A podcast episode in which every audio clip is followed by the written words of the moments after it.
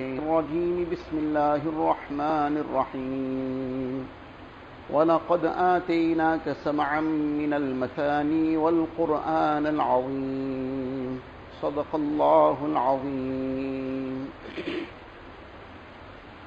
Most respected ulama kiram, brothers and elders. On occasion, one Sahabi, Sa'id ibn Mu'alla radiallahu ta'ala an, he was in the masjid and Nabi Sallallahu Alaihi Wasallam called him. So eventually he came, there are a few in details in between which we are leaving out just to get to the main points. So Rasulullah Sallallahu Alaihi Wasallam then said to him that لَأُعَلِّمَنَّكَ سُورَةً هِيَ أَعْظَمُ سُورَةٍ فِي الْقُرْآنِ I will teach you a surah which is the greatest surah of the Quran Sharif. And he mentioned to him, before you even leave the masjid, I will teach you this. So now this was something that might have crossed his mind, the greatest surah of the Quran Sharif might be a very lengthy surah. So in any case, after a while, Nabi Sallallahu began leaving the masjid, so he walked along. And then he reminded Nabi Sallallahu that you told me you would teach me the greatest surah of the Quran Sharif. Otherwise, maybe this would require some time. We are already leaving. The Nabi Sallallahu responded and said that Alhamdulillahi Rabbil Alameen, meaning Surah Al-Fatiha. This is the greatest surah of the Quran Sharif. Yes, Sab'ul Mathani wal Quranul Azim. This is the seven ayats that are repeated over and over again. This is itself Quranul Azim. This is the greatest portion of the Quran Sharif. Surah Al-Fatiha, which is known as Ummul Quran, which is the source of the entire Quran Sharif itself. And the importance of this surah is obvious, that it is this surah that we have to recite. We got no choice but to recite. A person not reciting the surah, his salah won't be complete. He doesn't recite the surah, his salah is not complete, then obviously the most fundamental obligation of deen is not complete. And during the course of the day, he adds up all his farais, his farz and his sunnat muakkada and so on. There'll be 32 rakats, his witr, 32 rakats in the day, so 32 times. And obviously if he's reciting behind the imam, the imam's recitation is for him. Man kana lahu imamun fa qira'atul imami lahu qira'atun. So in any case, 32 times a day he's got no choice but to recite this surah of the Quran Sharif. So there is a tremendously deep message in this as well. And this is the message that we have to forever keep alive in our hearts and minds. Keep conscious of. Keep revising. Keep refreshing. Obviously this repetition itself is a daily refreshing and rev- revision. But unfortunately we recite it in a way that we don't pay any attention to what the message is. Illa mashallah. Those whom Allah Ta'ala blesses with the tawfiq of reflecting on what they are reciting and bearing in mind the message and the lesson of this surah, they're reading it over and over again. If we count somebody is recite, performing his salah for the past 20 years, somebody 30 years, somebody 50 years, and inshallah we are performing all the fard, sunnat muakkada. So how many thousands of times we have recited Surah Al-Fatiha already? So what is the message of this surah? That is what we try to, inshallah, revise. We would have heard this many times before. But as mentioned, that just as we have to keep revising it daily in our salah, we have to revise the message as well. So in the surah, Allah Ta'ala says, Alhamdulillahi Rabbil Alameen. All praise is due to Allah Ta'ala. Every praise that anybody can ever make. And anything and everything that anybody can ever praise. Any praise and every praise. This is due to Allah Ta'ala alone. Now there is so much of detail in this one statement already, but just one lesson to draw from this, that any praise and every praise is due to Allah Ta'ala alone. If a person absorbs this, then on the one side, he would be, inshallah, cleaned of pride. Because when does pride really creep into a person? When he thinks of himself as praiseworthy in some way or the other. I am somebody, I am something, I can do a lot, I have great contacts, I am somebody who has great amount of power, a lot of influence. In other words, I am the man. I am somebody or something. But when he understands and realizes I am nobody and nothing, all praise is due to Allah Ta'ala alone. If there is anything I perceive as some kind of excellence in me, it's because only Allah Ta'ala has allowed it to be there. Like the person praising that painting and he's going on and on, what a wonderful painting this is. He's really praising the artist. The painting has got no choice of itself. That painting is lifeless. It cannot get to that point of excellence on its own in any way. It didn't paint itself. It did nothing. So likewise this insan, anything he possesses is only from Allah Ta'ala. Any apparent excellence he has is only because Allah Ta'ala has blessed him with it. And Allah Ta'ala has the full power to snatch it away in a moment. And Allah save us and protect us, these things have happened in moments. A person was, mashallah, very eloquent, and in one second there was a stroke, he can't speak one word. A person could really go into the depths of things and analyze things, and he had that insight, and something happened, there was a brain tumor, or something just struck in a moment, he lost his mind. A person had a lot of skill in his hands, and something happened, his hand got paralyzed, where's the skill gone to? Allah Ta'ala save us and protect us from all these happenings and occurrences. But the lesson to learn in all this is that everything and anything that we have and we think is ours is only from Allah Ta'ala. If a person has truly absorbed this, every day, every rakat, he's reciting Alhamdulillah Rabbil Alameen, he's listening to the Imam recite Alhamdulillah Rabbil Alameen, he needs to keep reminding himself, I am nobody and nothing. All praise is due to Allah Ta'ala alone. And then when he's absorbed this together with this, if somebody else has something, that too is from Allah Ta'ala alone. So why should I ever be jealous over anybody else's good, something somebody has been blessed with? What I have is from Allah Ta'ala, what that person has is from Allah Ta'ala also. So I should praise Allah Ta'ala on what I have, what he has.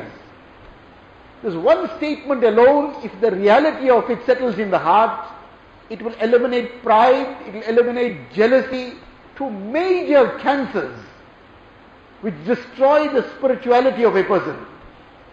And let alone destroy spirituality, it leads him on the road of great amount of other spiritual ailments.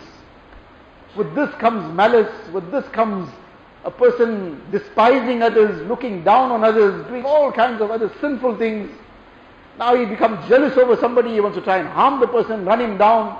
The least is he'll make ghibat of him, to just create a bad picture about him. All this stems from these two major maladies. And Alhamdulillah Rabbil Alameen eliminates these things from the root, provided that the reality of this settles in our heart. It's no more that something that should be recited just for the sake of just going through it, but to absorb that message and that meaning of Alhamdulillah Rabbil Alameen. Then Allah Ta'ala says, Ar-Rahman Ar-Rahim, the most merciful, the most compassionate. Every breath we take is purely because of the rahmat of Allah Ta'ala. Allah Ta'ala holds back His rahmat, we won't be able to take one breath easily. That sip of water we take is because of His mercy. And this mercy is so, com- so comprehensive in dunya that it is because of this mercy that even that disbeliever, that atheist, the person who is rejecting Allah Ta'ala, Allah Ta'ala is feeding him as well. Allah Ta'ala is allowing him to survive also. As a form of respite, that maybe he'll come back. Perhaps something will bring him back to Allah Ta'ala. So this is that rahmat of Allah Ta'ala. A person does anything, he should be conscious of this rahmat. Allah Ta'ala enabled me to do it, out of His mercy. I slept and woke up. Alhamdulillah alladhi ahyana ba'dama amatana wa ilayhi nushur. All praise is due to Allah Ta'ala. Allah Ta'ala out of His rahmat enabled me to come alive again after this death of sleep. He reached his destination safely, he should be recognizing the rahmat of Allah Ta'ala and His grace. Anything and everything that has worked for him, he should be recognizing this is the rahmat of Allah Ta'ala. So in any case, Ar-Rahman Ar-Rahim and the aspect of Rahim, this is that intense rahmat of Allah Ta'ala which will be specifically for the believers on the day of Qiyamah. Then Allah Ta'ala says, Maliki Yawmiddin, Master of the day of judgment, owner of the day of judgment.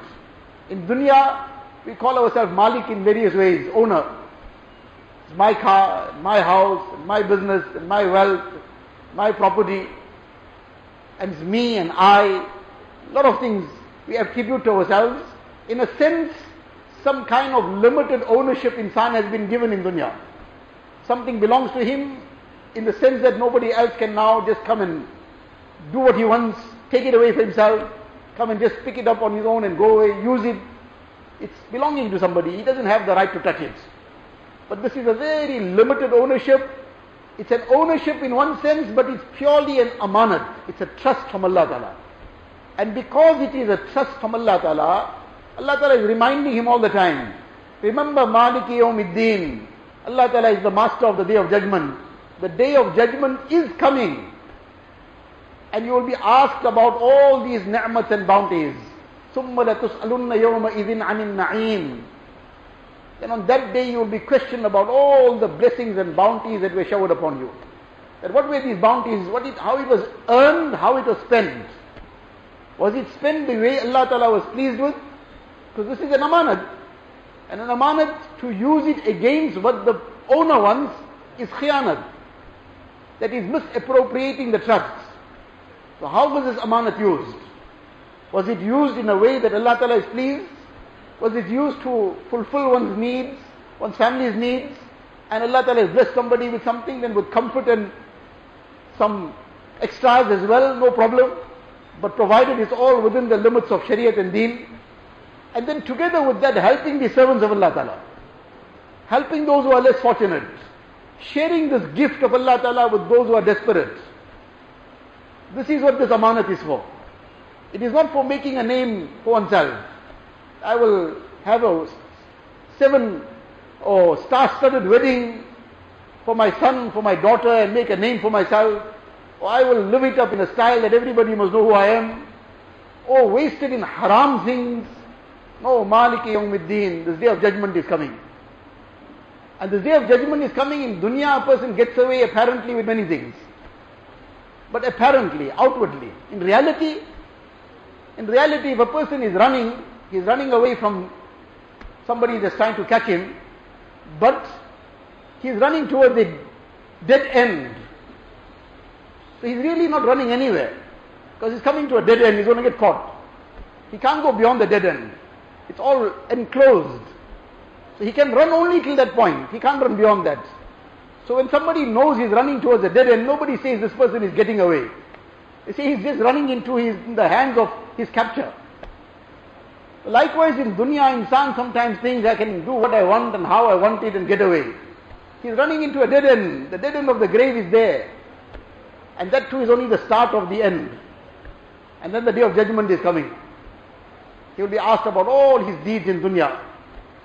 In the Hadith Sharif, Nabi Islam says that all the rights of people, all the rights of the creation of Allah Ta'ala will be fulfilled on the day of Qiyamah. Whatever was not settled in dunya, every right of every creation will be settled on the day of Qiyamah. حتى يقاد للشاة الجلحاء من الشاة القرناء to the extent that a hornless goat which was oppressed in dunya by a goat with horns. Now this was a hornless goat it couldn't defend itself. On the day of Qiyamah the roles would be reversed. It will be given its opportunity to take revenge. But the animals then it will be kunu turaba become dust. End of the story for them. Insan? No no. After that hisab kitab Nabi Islam says that a person who didn't fulfill the rights in dunya, now he'll have to pay back. How is he going to pay back? There's no rands and cents or dollars or pounds on the day of Qiyamah. He'll pay back with his good deeds. For one dirham, which is a few rands in dunya, mentioned in Shami that 700 or 500 or 700 accepted salah will be given to the person whose one dirham was usurped. One dirham, 500 accepted salah.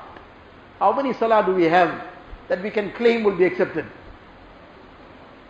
So this is a very, very difficult moment if a person didn't settle his dues in dunya. Allah Ta'ala is reminding us in every rakat of every salah, Maliki Yawmiddin, I can get away only for a short time in dunya if I'm doing something wrong. Apparently, that too not forever, not always in dunya also. But akhirat is coming. The day of judgment is coming. How I dealt with people, how I spoke to people, how I dealt with my family. Did I speak in a way that brought happiness to people's hearts?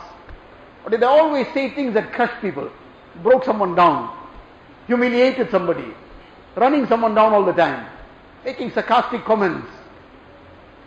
Then all this will be also accountable on the day of Qiyamah. Maliki yawmiddin. They are being reminded over and over again. Then iyyaka na'budu wa iyyaka nasta'in. Ya Allah, you alone do we worship. Because nobody and nothing is worthy of worship besides Allah Ta'ala. Allah alone is the being of all these attributes. He is Alhamdulillahi Rabbil Alameen. He is Ar-Rahman Ar-Rahim. He is Maliki Yawmiddin. So Allah alone is worthy of worship. So when Allah alone is worthy of worship, we do not worship our nafs. We don't worship shaitan. In following their evil temptations, in following the promptings of this nafs to do what is haram. Otherwise, this is a kind of ibadat and a kind of worship of the nafs. Whatever the nafs commands, we do it. Whatever shaitan commands, we do it. That is ibadat of a kind of nafs and shaitan. Do this wrong, the person is ready. Look at this haram, he's gone into it. Listen to this evil music, he's ready for it.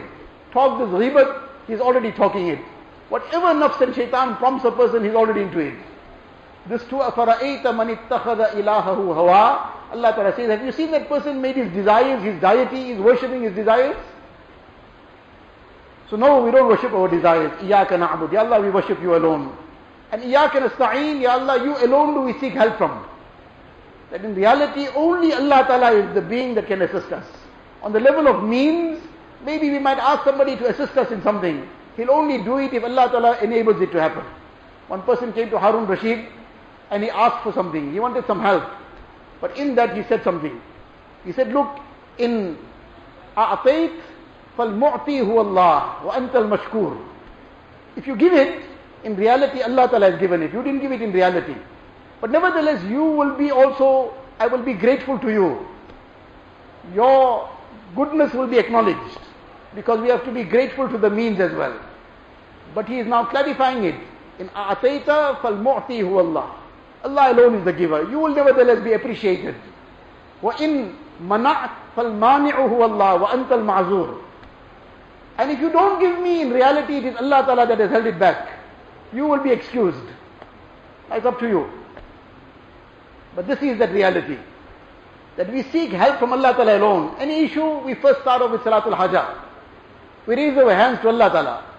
We don't go and knock the door of the bank manager for that loan on interest which will bring further haram, further calamity, which will bring the lanat of Allah Ta'ala. So, إِيَّاكَ نَعْبُدُ وَإِيَّاكَ نَسْتَعِينَ sirat al mustaqim. Ya Allah, guide us to the straight path. This is the dua we cannot do without. Every other dua we have been encouraged to make, this dua we have to make. This dua is necessary upon us to make because we don't recite Surah Al-Fatiha, our salah won't be made. And this is therefore the greatest need that insan has that is being taught to make this dua daily minimum 32 times, including his sunnat muakkada, etc. 32 times he has to make this dua. Can we imagine the greatest need more than anything else in life he needs is hidayat, guidance from Allah Ta'ala. He has this guidance from Allah Ta'ala, he's got everything.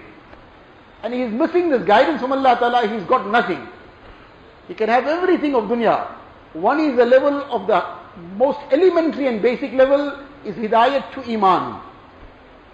But then there is no limit to hidayat. Therefore he keeps asking for hidayat, which we term as tawfiq. The ability from Allah Ta'ala. We are in the masjid, it's because of the tawfiq of Allah Ta'ala. We are desperately in need of this tawfiq and this guidance from Allah Ta'ala at every moment of our life. We will walk out of the masjid, we'll need the tawfiq of Allah Ta'ala to keep our gaze low. We'll be in that business, we'll need the tawfiq of Allah Ta'ala to make sure that every transaction is halal. We need the tawfiq of Allah Ta'ala to do whatever it is to earn His pleasure. And therefore we have to keep begging for this tawfiq. اهدنا الصراط المستقيم. Then Allah Ta'ala says, صراط الذين أنعمت عليهم. Now who is the sirat al-mustaqim, the straight path? Allah guide us to the straight path. What is the straight path? The straight path is obviously and goes without saying the path of the Quran and Sunnah. Because that is what the Quran Sharif has already spelled out to us. The very simple way to now define the straight path would have been Siratul Qur'ani was Sunnah. But Allah Ta'ala says, Siratul Ladina An'amta Alim. Allah Ta'ala is teaching us how to ask this dua. That we want to be guided to the straight path. Allah Ta'ala is teaching us that ask for the path Siratul Ladina An'amta Alim. Ya Allah, the path of those people whom you have guided, whom you have favored. And who are these people? من النبيين والصديقين والشهداء والصالحين as explained in another ayat. The Anbiya alayhi salatu wasalam, the doors of Nubuwwat are closed. But then the Siddiqeen, the Shuhada and Salihin will carry on till Qiyamah. Ya Allah, you guide us to the path of these people. But why is it not the path of the Quran and Sunnah? Why the path of these people? Because these are the people who will correctly guide us to the Quran and Sunnah. We cannot expect to understand the depths of the Quran and Sunnah without that depth of knowledge. A person cannot go and put up a building because he just wants to do it, but he doesn't use the expertise of an engineer. He doesn't go and do heart surgery because he just feels, well, okay, I need to do something, but he is a person who is a farmer. Now he wants to do heart surgery. So everything a person goes to the experts for it.